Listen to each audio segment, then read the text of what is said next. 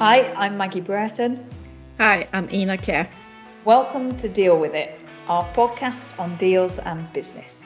Today, we're going to talk about the deals market and the whole flurry of deals that have come to the market in the last months and how we see it going forward.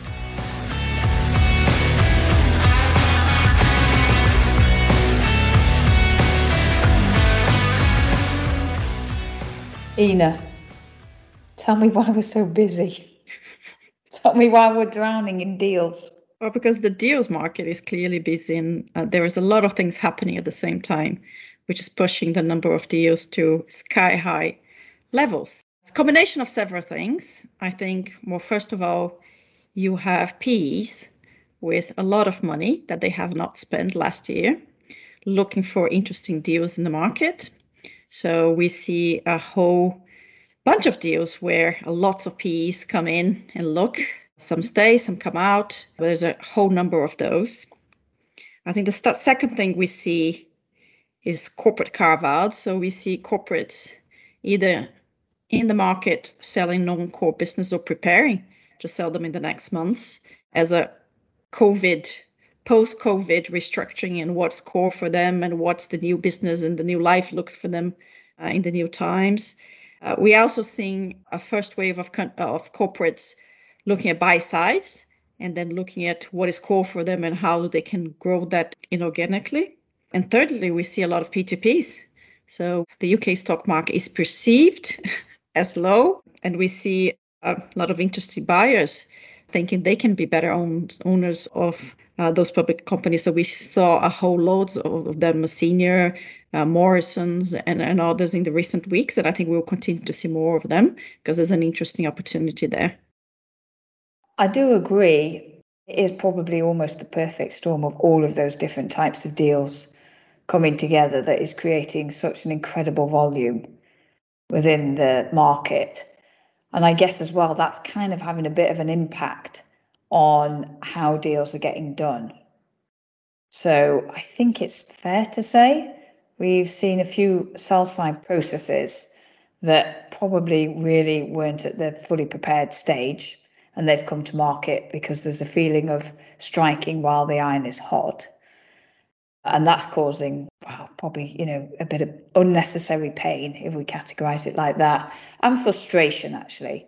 And I guess the other thing in some of the sell side processes that we're seeing is a lot of bidders being taken through. It's it is interesting because we also see working with the private equity, very quick decisions being made. Are we in? Do we like it? or are we out? In which case, move on because there are so many different opportunities out there for them to look at. And quite frankly, they don't have the time or manpower to go through them all.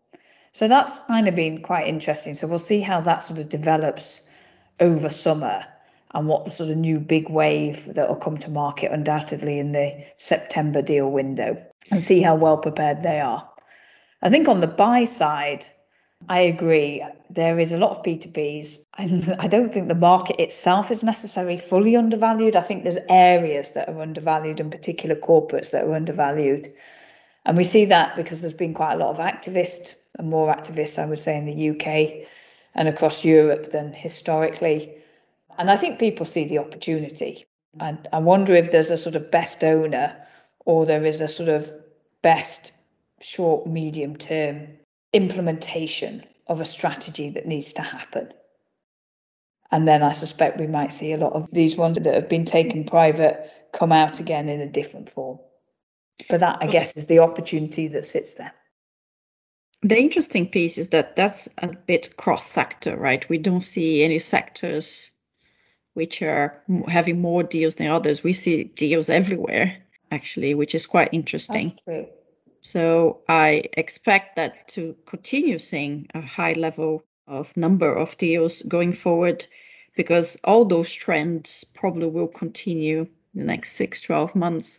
And I think we'll see a new trend, which hasn't kicked in yet, to add to the perfect storm is that PEs will start exiting, exiting businesses that are ready to go and they haven't done that because of COVID, because waiting for the capital market, the debt markets to come back, which are everything is full back on. So I think by the end of the year, we start seeing a, whole number of those uh, exits, uh, which then will contribute to keeping those numbers high. Yeah, that's true. Now, what do we think? Exits via IPO if we get a successful couple of successful IPOs early on? Combination of IPOs and new owners. I think again, as corporates go back to buy side, they will be buyers of some of those because there could be some interesting synergies. I think certain business will be ready for a second PE to be owned and given a new turn to it, a new level of growth. Yeah, and, but whoa, whoa, whoa. if we're talking a lot of handing on to PEs and we get back into that cycle, how are we going to? I mean, the valuations are already looking pretty punchy. Okay. And we'll all want a turn or two on the multiple on the exit. How, you know, this can't go on indefinitely.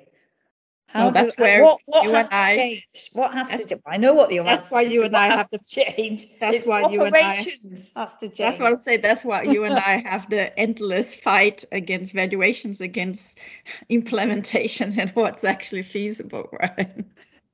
Yeah. So that means then, so for the next ownership, it is doing something. Yeah. And I, I mean, you know, joking aside, it's doing a lot.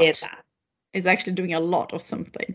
It's probably doing a lot so it again, it's that sort of fundamental going back to what is this business? Mm. How's it really driving its value rather than some sort of financing structure taking advantage of cheap debt, etc., etc.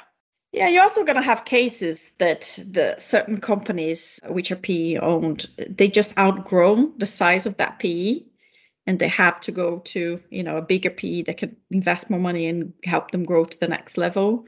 I think we're going to see uh, some of those too. I think it's going to be a combination of different things happening. And what about good old buy and build?